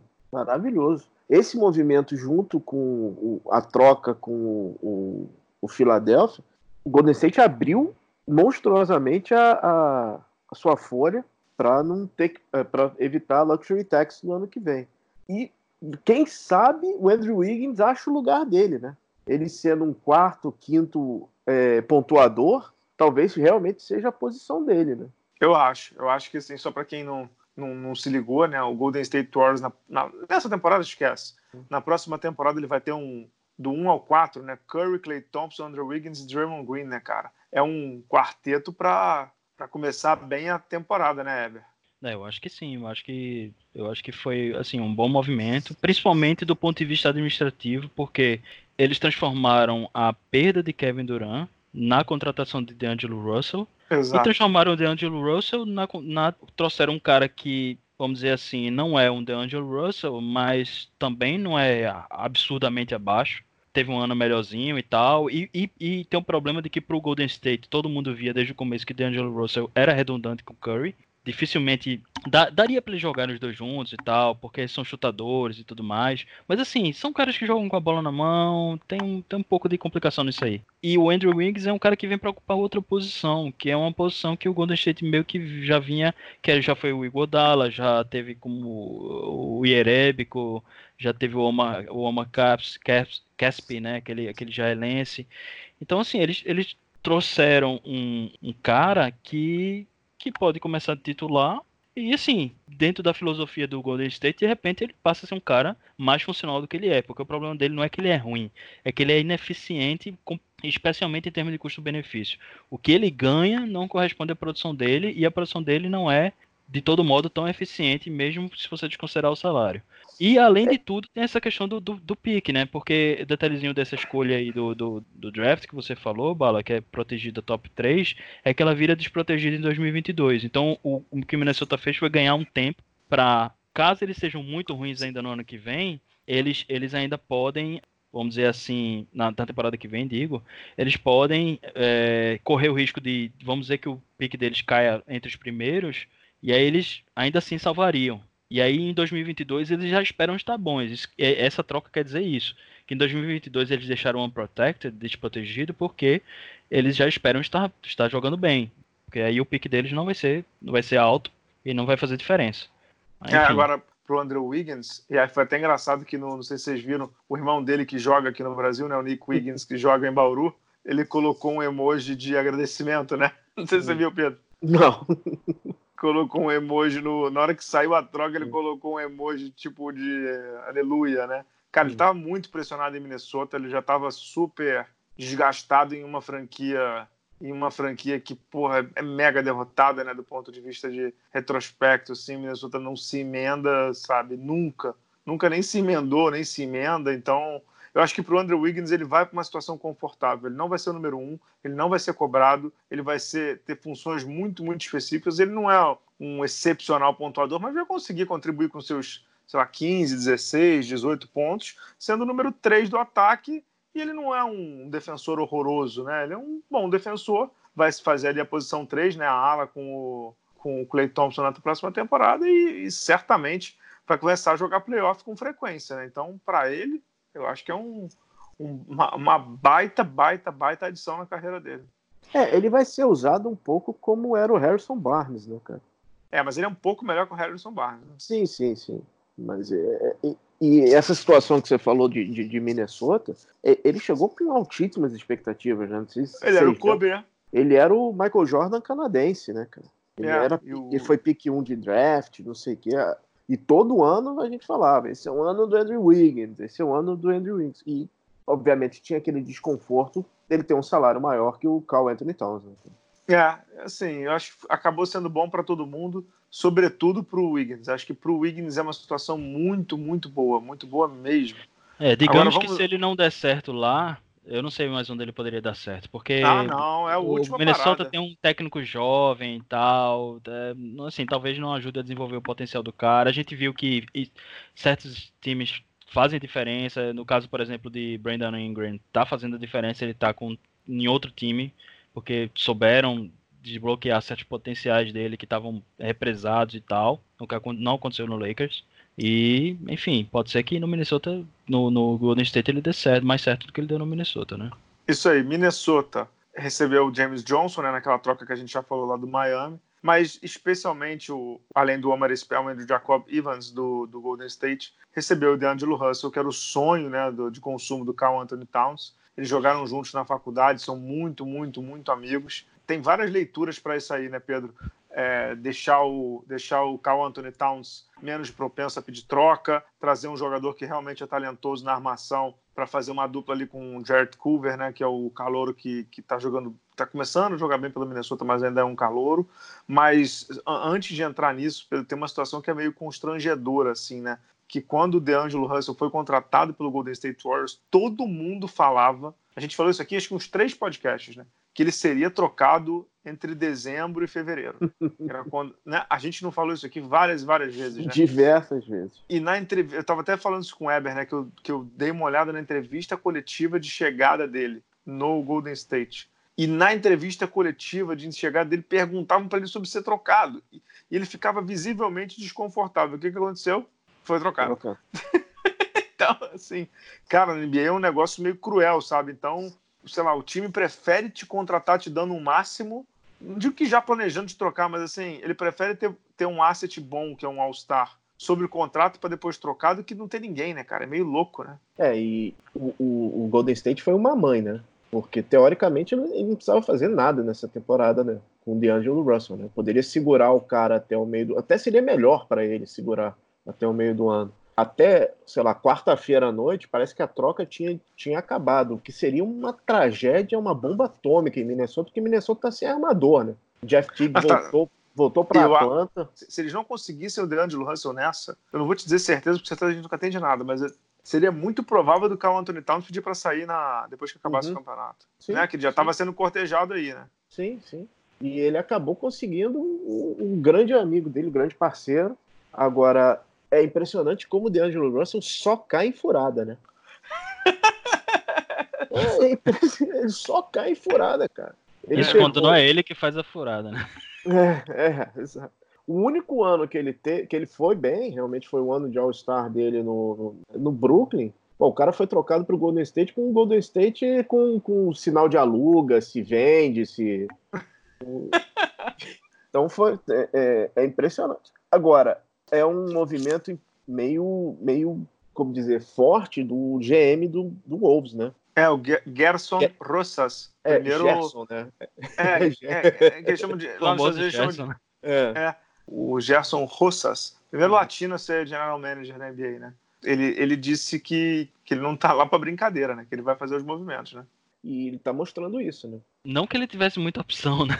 Porque é aquela coisa, se, como vocês é, falaram, foi, foi, se, foi um desespero se Carl Anthony né? Towns pedisse para sair, acabou. Implodia esse time de um jeito que e não ia acontecer como aconteceu com o Davis, que eles conseguiram um monte de, de assets e tal. E, e, não ia dar sorte de tirar o primeiro. Assim, não é todo, toda hora que acontece. Você tem um pique lá embaixo, aí você vai e, e tira o primeiro do draft. E o draft é bom e tem, tem um cara bom lá no, lá no primeiro. tal. Ano que vem o draft é uma porcaria. Quer dizer, tudo indica que esse ano vai ser uma porcaria e tal. E assim, eu acho que duas coisas que, para resumir, que foi o que o Bala falou agora e de tarde. É, a primeira é que foi um cala-boca no, no Anthony Towns, né? Que é mais ou menos o que o Bucks está fazendo também com o Giannis. Tipo, olha, bicho, a gente tá te dando tudo que você pode ter, que você pode querer para competir e tal. Eles, eu acho que a ideia do Wolves é essa. Tipo, ah, você quer o fulano? Pronto, a gente vai trazer o fulano. A gente vai montar um time agora ao redor desses, de vocês dois e vocês vão tentar competir e tal. Porque se eles não fizessem isso, realmente assim, eu não sei para onde esse time iria. Eu acho que eu acho que eu tentaria trocar mesmo ele pro, por exemplo, pro, pro Knicks que estava querendo ele, e, e o Knicks estava querendo os dois, na verdade, né? Cobiçando os dois, o, o, Russell e ele. E eu acho que eu tentaria trocar e, e extorquir o, o Knicks o máximo possível, que é outro time que está desesperado por qualquer coisa que, que jogue bola. E a outra coisa, a segunda coisa, é que é aquilo que o Bola falou também, que foi a coisa de não ficar de mão abanando. O Golden State viu que se ele não fizesse nada, mesmo a contratação que não faz muito sentido, que era dar um máximo para um cara que quer queira, quer não, você já tem um, um, um titular na armação, um All-Star, um Hall of Famer na, na, na, armação, que é Curry, e você chega e contrata o cara, mas se você não faz isso, você vai ficar de mal abanando. Eles, eles teriam ficado realmente. Imagine se o Golden State não contratasse Russell essa, temporada. Eles não teriam, teriam, não teriam um time de G-League pra jogar, pra, pra, pra jogar. Era, é sério, sério. É bizarro, né? A sorte é deles foi, foi que tinha o D'Angelo Russell, que, que por sinal também teve sorte de, de poder jogar muito. Ele mostrou que ele ainda é um cara que tá que não tá se machucando, que foi um dos problemas que ele teve, que, que ainda tá jogando em alto nível. Chegou a, ser, a tá na conversa para o All-Star e tal. E, por exemplo, teve o Eric Pascal também, que foi uma grata surpresa, cara, que se não me engano foi da segunda rodada do draft. E começou levando, carregando o time nas costas. E, e tá se mostrando um cara que joga bem, ganhando o mínimo um mínimo baixíssimo o salário dele. E pode ser um. É o, pra mim é o novo The One Blair, né? Aqueles caras baixinhos que. troncudos que, que finalizam bem no ar e tal, são ágeis e tudo mais. Então, assim, pô, você realmente foi um, foi um jeito do time ter algum, algum asset para não passar a temporada completamente em branco, que era o que ia acontecer, né? agora, agora sim, pergunta super, super simples assim. É rápido, só, só em uma frase. Vai dar jeito, Minnesota? Não. Algum dia, Pedro? Não. ah, cara, eu acho que eu acho que pode dar jeito. É, ele, pelo menos agora eles têm uma base que faz mais sentido do que Wiggins e, e, Towns, que não fazia sentido. Uh, tirando o Jacob Evans, que veio nessa troca, que eu acho que não, não vale muita coisa, é um cara que está, se não me engano, no segundo ano, não mostrou nada. É, tem o Mario Spellman, que veio também, é um stretch four, é um cara que já jogou bem no Atlanta, foi trocado e tal, tá naqueles primeiros anos, mas eu acho que dado o tempo ele vai ser um cara bom, confiável, ali na linha do Liasova, desses caras que fazem um trabalho sujo e ao mesmo tempo chutam de três. E assim, pelo menos uma coisa, eles vão ter cap para contratar quem tiver sobrando aí no mercado para tentar compor um time ao redor desses dois caras, né? É, é, Eber, há dois anos atrás, o Minnesota eliminou o Denver, que hoje está nas cabeças e foi playoff. Desse time, não se manteve-se Carl Anthony Towns e mais nada, né? Então, e tem uma coisa engraçada, né? Que é assim, não é a lei do ex, mas é quase que Sabe aquele negócio que deixa rastro, assim? Uhum. Chama um pouco de atenção que, assim, quando o, o Jimmy Butler saiu desse time chutando os, os, traseiros de todo mundo, ele tinha razão, né? O time caiu pelas tabelas. Aí ele foi pro Philadelphia, saiu de lá, não saiu chutando os cachorros, mas saiu de lá. Quem tá mal? O Philadelphia. Meio que o cara também tem alguma dose de razão, né? Assim, tipo, ele também é um game changer da parada, né? Eu aprendi é. uma palavra nova. Aprendi uma palavra nova lá com, com os milênios do trabalho. Ele é hum. tóxico, mas ele, é, é, ele faz as pessoas trabalharem. Ele é to... Tá, vou, vou anotar, tô anotando. Tô anotando. É tóxico.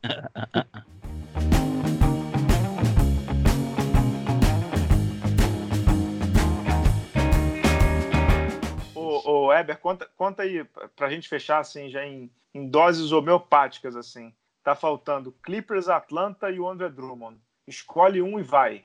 Tá, eu acho que vale a pena falar rapidamente do Clippers, que não fez muitos movimentos, mas fez o maior, um dos mais, movimentos mais importantes do Oeste, pelo menos. Bela atacada, hein?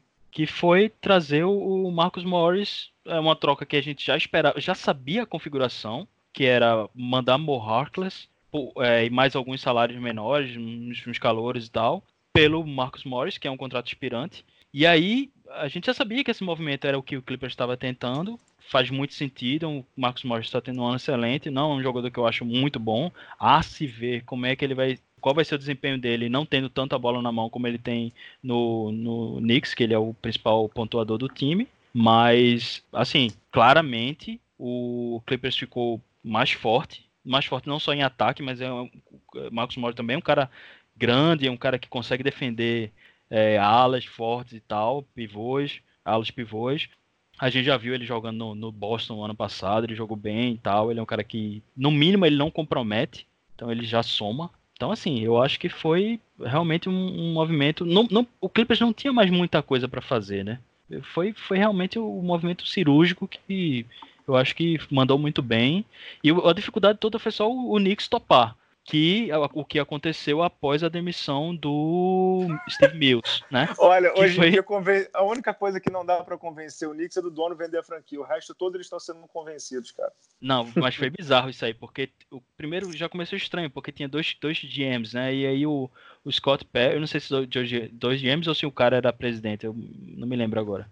Mas o Steve Mills era o cara que não queria trocar o Morris, inclusive falaram várias vezes que ele que a intenção deles era, era estender com o Marcos Morris. O Marcos Morris estava querendo, porque ele está sendo estrela lá, lógico que ele vai querer. Provavelmente ia dar uma grana absurda para um cara que não que não merece e não ia jogar essa, essa coisa toda durante todos esses anos, mas assim, enfim, tá no auge da carreira dele agora. E acabou que demitiram esse cara, ficou o Scott Perry, o Scott Perry disse, não, eu quero trocar ele. e aí pronto, tchau. Na hora que foi demitido no mesmo dia, já estavam dando as notícias que agora Marcos Morris estava no mercado. Aí foi quando a coisa começou a andar. E Pedro, quando o Marcos Morris é a, é a, tua estrela, e é mesmo, é porque ferrou, né? Não, ferrou. É, o que é mais impressionante é esse. É, é, foi o Knicks ter conseguido fazer a troca, e a troca, bem ou mal, não é ruim para ele, né? Não. É, porque ele pegou, um, ele pegou o pique de primeira rodada do Clippers, ele pegou o pique de 2020 e 2021 E, o e pegou o Cabenguele do... também. Cabenguele, é. eu, acho, eu acho que vai dar jogador. Acho. Pelo pouco que eu vi ali, eu acho que vai o dar outro foi o Terrence Mann, se eu não me engano, né? Terrence Mann também. É, é um movimento perfeito para o Clippers, né? Porque o Morris vai estar tá na posição que ele mais funciona, que é um jogador vindo do banco, que é um jogador para realmente defender. Cara, é, é o, o, Clippers ele contratou um jogador anti-Lakers, né? E, e, esse também é um ponto, né, Era um jogador que o Lakers estava olhando, né? Então eles se reforçaram e impediram que o rival se reforçasse. Que era a ideia do, do Lakers também, né? O Lakers queria, é, queria Kuzma, pegar. Né? queria pegar pelo Kuzma, só que aí chegou, uh, inclusive eu acho que isso foi o, o fator realmente decisivo, o, segundo, o segundo fator decisivo, que agora de noite, é, agora de noite não, no começo da tarde apareceu a notícia de que o Lakers tinha tirado o Kuzma das, das negociações, e aí de repente já disseram, olha, Clippers está começando a fechar, a finalizar a negociação com o, o Knicks. E, e a, acho que a questão também é que o problema é que para eles mandarem Kuzma, eles teriam que mandar mais outros jogadores e ia desfacar demais o time. Assim, eles teriam que mandar o Bradley, no mínimo o Bradley e o, o Caruso, o Bradley e Quinn Cook. E assim, acabaria tirando três, quatro caras do time que ia complicar, né? Ia complicar. Você traz um cara, mas você tira mais um bocado, enquanto que o Clippers tinha muito mais facilidade para fazer isso. E acabou que o Clippers estava mais preparado para essa troca, né? Tinha uns salários mais equivalentes. A única forma do, do Lakers fazer isso sem mandar muitas peças era mandar Danny Green, que aí não dá, né? Você já tem pouco chutador de três pontos, e aí você vai e manda Danny Green, não tem a menor condição. Então realmente ficou bem inviável a troca para eles. Eles decidiram permanecer com o Kuzma e a gente vai ver se isso vai ser uma boa decisão ou não. Queria só chamar a atenção de duas coisinhas em relação a essa troca do, do, do Clippers e do Knicks. É que o Wizards acabou é, sendo envolvido e o Isaiah Thomas acabou indo para o Clippers e o Clippers, infelizmente, já dispensou o Bachola, né? É mais um revés na carreira dele desde aquela cirurgia lá em Boston, né? E ah, não sabia só... que o Clippers tinha dispensado, não. Foi, é. Dispensou. E a outra, falando um pouco do Lakers, o Lakers não tinha muito como ser ativo na trade deadline, porque imagino que o, o, a diretoria estava em frangalhos, né? Depois do, da tragédia do Kobe, né? Acho que ninguém estava com cabeça para pensar em, em trocas e etc. Acho que esse é um dos motivos pelo qual o Lakers até tirou um pouco o pé da, da, do acelerador. Né? É, Eu não sei, eles estavam muito engessados também, né? Muito também, também. Não tinha muita opção. Andrew Drummond, que, que era o novo Chamberlain do mercado, né? Cortejado por todo mundo, foi parar em Cleveland por dois piques de segundo round, lembrando. Ele tem um botão ainda, né, de apertar a renovação automática, que sei lá, 28 milhões. Acho que o Detroit ficou com um pouco de medo desse louco ficar por lá. É, o Detroit que quer reconstruir, né, e meio que escolheu ficar com Blake Griffin, seja lá no que isso vai dar. Foi parar em Cleveland. Pedro, do lado do Detroit eu até entendo o movimento, embora é, não sei se, se eu faria, mas eu entendo, juro que eu entendo o movimento do Ed Stefanski. Agora, pelo lado do Cleveland, aí que eu não entendo mesmo. É, o Cleveland mandou o John Hanson, o Brandon Knight, lembram dele? Exato. E... eu não entendo também, não entendi muito bem não, Bala. É... eu não entendi o que que o, que que o Cavs está tá pensando em relação a ele. É... cara, a não, ser, a não ser que o Tristan Thompson não fique por lá, o que parece que está acontecendo, é inexplicável, né? Inexplicável a ida dele para lá. Eu acho. Eu acho bem, bem, bem inexplicável. Mas devem saber o que estão fazendo. Eber, quer dar um pitaco aí no Drummond? Foi, foi bem estranha essa troca. Aconteceu, foi uma das últimas, aconteceu nos últimos minutos. É, o Drummond ficou puto da vida, né? Ele disse ficou. que foi uma coisa que ele aprendeu na NBA é que não tem amigo, não tem lealdade. Ele deu a, o coração e a alma pelo Pistons e que aconteceu isso sem que tivessem avisado a ele, meio que ele deixou no ar, que, que foi muita sacanagem, né? E assim, realmente, eu acho que faltou conversa, talvez tivessem falado com ele, dito, olha, qual é o seu plano e tal, e tentar fazer alguma coisa, a gente pode fazer um sign and trade com você, alguma coisa, não sei, não sei. Agora... Mas não tem interesse do mercado por ele, Éder. Não é, tem é, não, interesse. Tudo bem, mas cara. assim, é aquela coisa que a gente estava falando antes do, do, programa, né? Essa oferta do Cavs, você falou que foram dois picks, não foi nem dois, foram um, foi um pick de segunda rodada. É muito pouco, bicho. E por, Brandon Knight, que, que é, mal, mal jogou essa temporada, vive machucado, é um cara que provavelmente vai estar fora da NBA depois desse ano. É, o John Hanson, que é um pivô que também não mostrou nada até agora, veio do Milwaukee. Ultra, não... ultra journeyman, cara. Assim, é, ultra... é, outro cara que já trocou de time, não agrega nada, são dois contratos expirantes, vão sair no final da temporada. Quer dizer, você trocou o cara por nada. Um cara que estava no seu time há não sei quanto tempo, que quer queira que não, produz. É um cara que, por exemplo, ontem, anteontem teve uma vitória do, do, do, do Detroit e o Drummond fez 31 pontos, pegou 19 rebotes, um negócio assim. Então, assim, quer queira que não, o cara produz. É, é um jogador que, se você botasse em quadra em qualquer time, não compromete. Ele, é, ele, é, ele é um defensor subestimado porque ele não é muito bom defensor no aro, mas ele é excelente defensor. Ele, ele, tem muito roubo de bola. Ele é um cara que também corta muita linha de passe, como como Covington. Você pode ver, pode procurar, tem muito, muito vídeo dele, dele fazendo roubada de bola. Teve uma contra o, o Kawhi, não sei se vocês lembram, na, ano passado, que meio que definiu um jogo. É, tentaram jogar um. O Toronto tirou a bola para o Kawhi, a bola veio meio alta, ele tomou a bola e saiu no, na transição. Então, assim, eu acho que ele é um cara meio subestimado. Tudo bem, talvez ele não valha esse salário hoje. Mas assim, quando você tem caras ganhando absurdos, é, ele é um cara relativamente novo, ele parece velho, mas ele não é. Ele tem acho que 27 25. anos. O que 25, né? 25, cara. Pois é, ele não tá nem no auge da carreira dele ainda. Assim, eu acho que houve alguma coisa estranha, porque eu esperava que ele tivesse ido pro Atlanta, onde faria sentido. É, eu não acredito que a oferta do Atlanta foi pior do que essa. Não acredito que o Atlanta deu menos do que contrato expirante e, do, e um pique de segunda rodada. Não é possível. Não, não, existe, não existe nem oferta menor que isso. Qual é a oferta menor que isso? Só, só, só os contratos expirantes, né? Não tem. Então, assim, foi muito estranho que tenha acontecido de última hora isso. Sei lá, eu acho uma pena porque eu, eu gosto dele. Eu acho ele um bom jogador. Ele é um cara que finaliza bem também, faz uma, tem uma boa média de pontos. Infelizmente, eu acho que foi meio sacanagem mesmo do Detroit. Eu achei que eles podiam ter tido um pouco mais de, de consideração com o cara.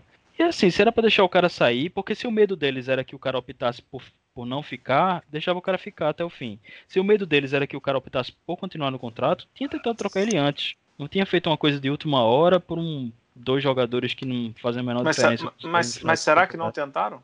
Sei, né? Porque todas as notícias que saíram antes em relação ao Drummond é que as negociações não estavam avançando porque o, o, o Pistons estava pedindo alto demais. Eu, a impressão que dá é que eles ficaram, parece que colocando um preço alto demais, alto demais. Chegou uma hora que eles viram que não tinha mais oferta no mercado, ficaram sem opção e deram pela primeira, pela primeira mariola que apareceu, né? É, e o que pareceu é que o Pistons estava querendo implodir rapidamente, porque o nome daquele Luca Nard lá foi ultra ventilado, inclusive no Suns. E é um jogador de 23 anos, é mais ou menos a, a ele é, hoje seria o, o, segundo ou terceiro jogador do, do, do Pistons, né? É, que faz, hein? Pois é, né? E pior, Red pior é que o Suns queria, voltar, né? né?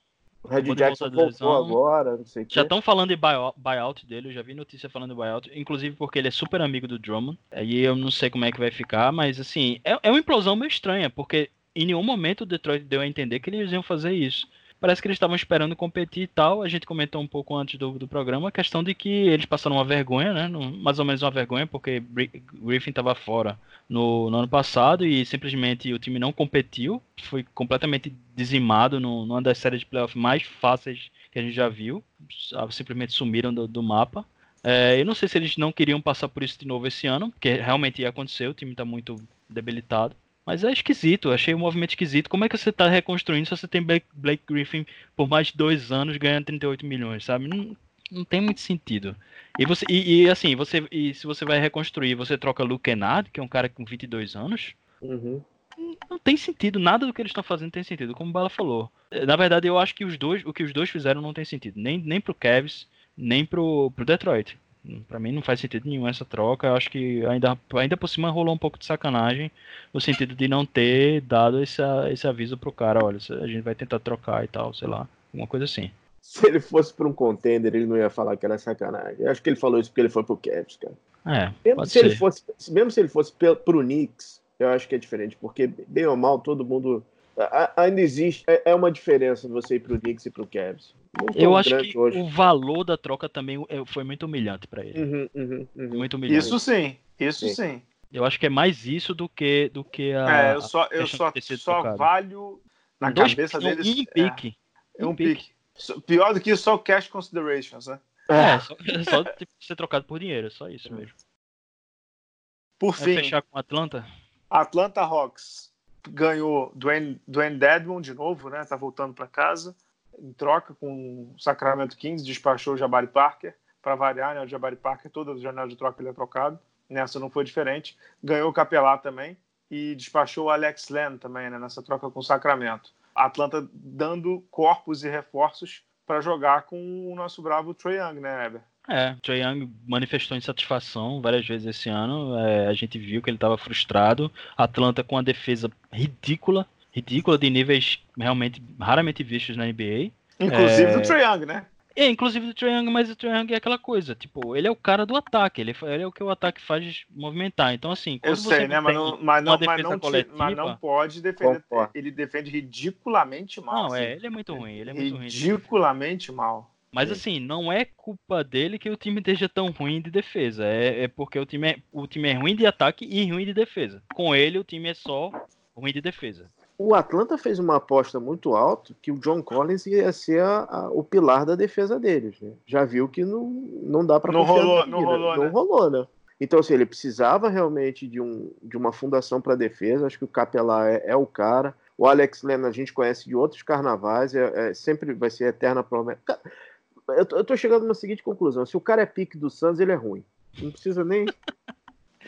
que eu diga Tira, né? Tira. É, assim, não adianta. Se o cara é pique do Santos, pique do Santos, do McConnell, esquece, cara. Esse, não vai.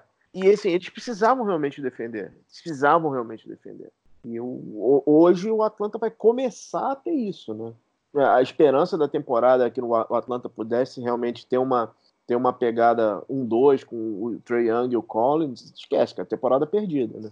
É, e eu ia fazer uma pergunta para vocês, assim, vocês acham que o Atlanta, assim, porque a impressão que dá é que essa, essa coisa da defesa também é uma questão de disfuncionalidade da equipe, e vocês não acham que, essa, que isso foi muito causado pela ausência do Collins, não? Se, se, se o time tivesse começado desde o começo tanto é que eles estão jogando até melhor agora, né? Com o college, que o college voltou e tal. Será que eles estariam numa situação tão complicada? Será que teria acontecido tudo isso? Eu tenho minhas dúvidas. Até eu teve tenho, gente eu... colocando eles no, nos playoffs e tal, pra, como projeção e tal.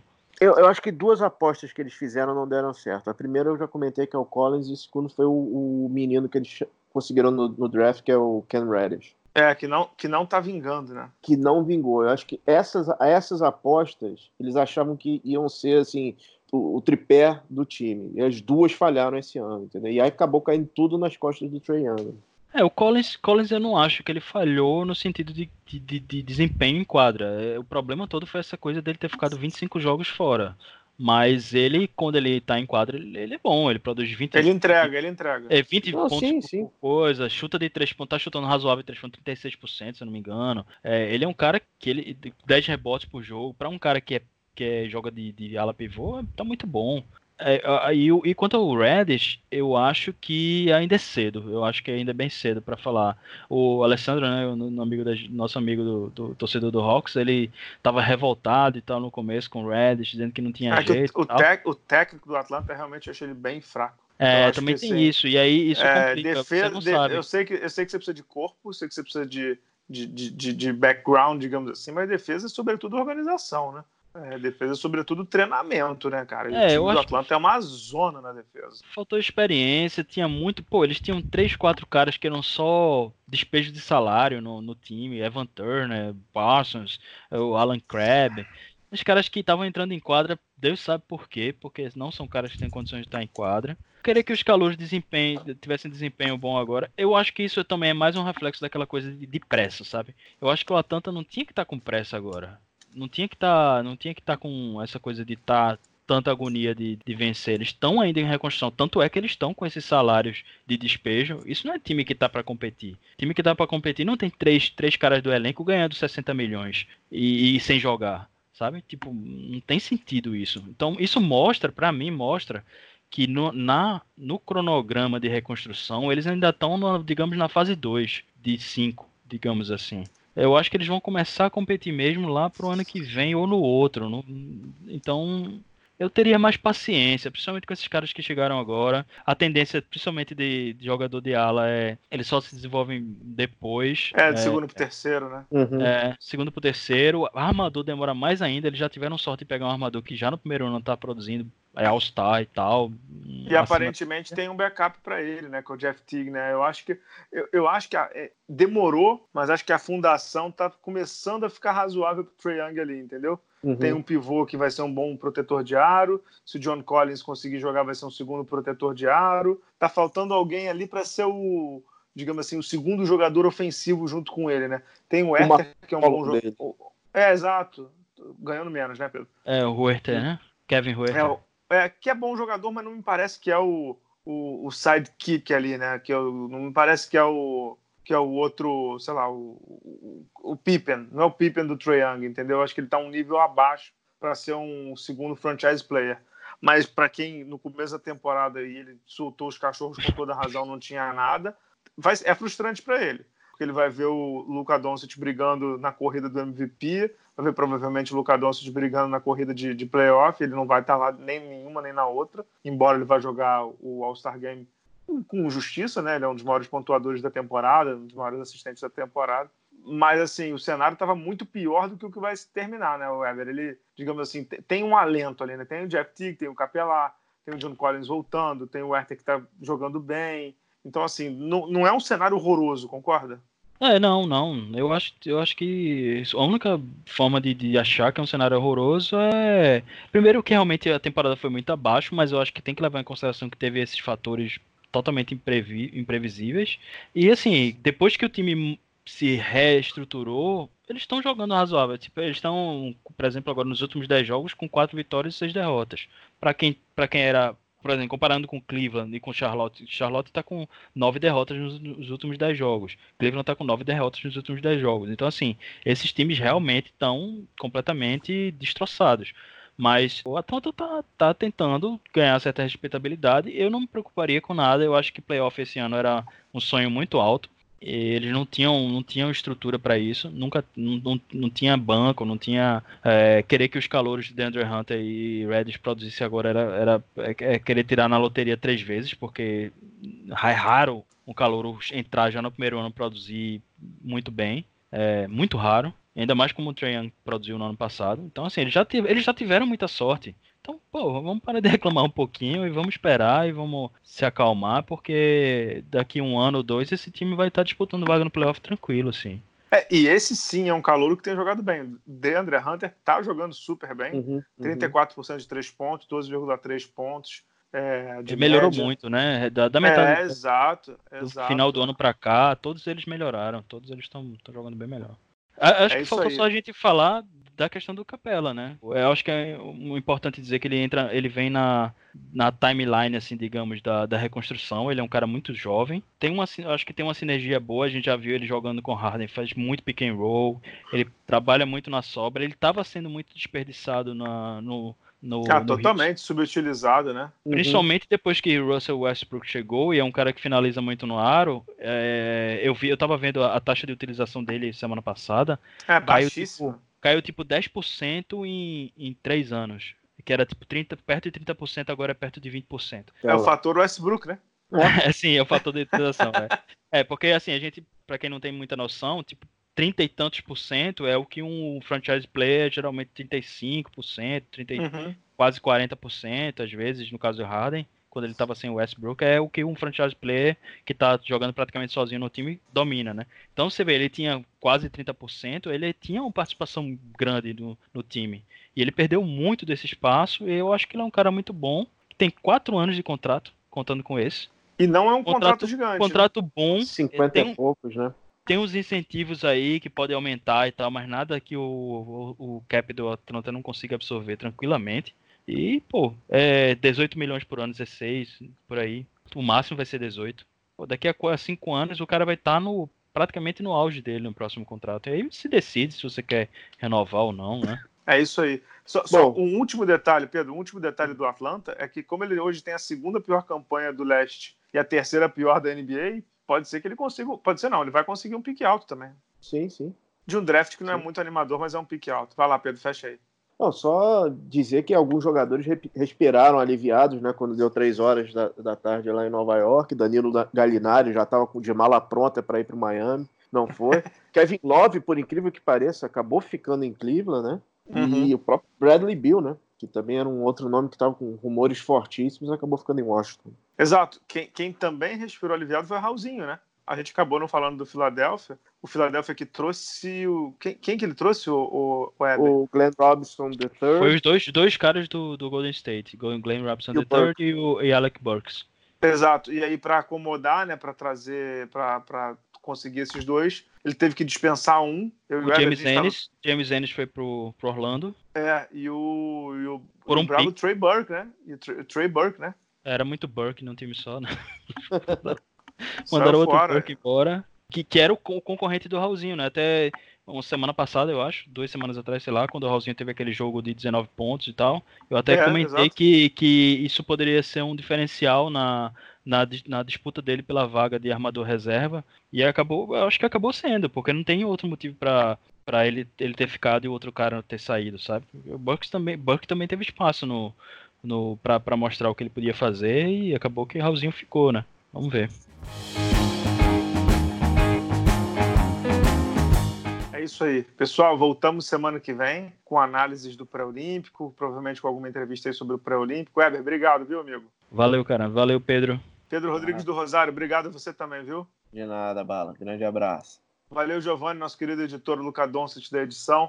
Pessoal, até a próxima. Voltamos semana que vem. Tchau, tchau.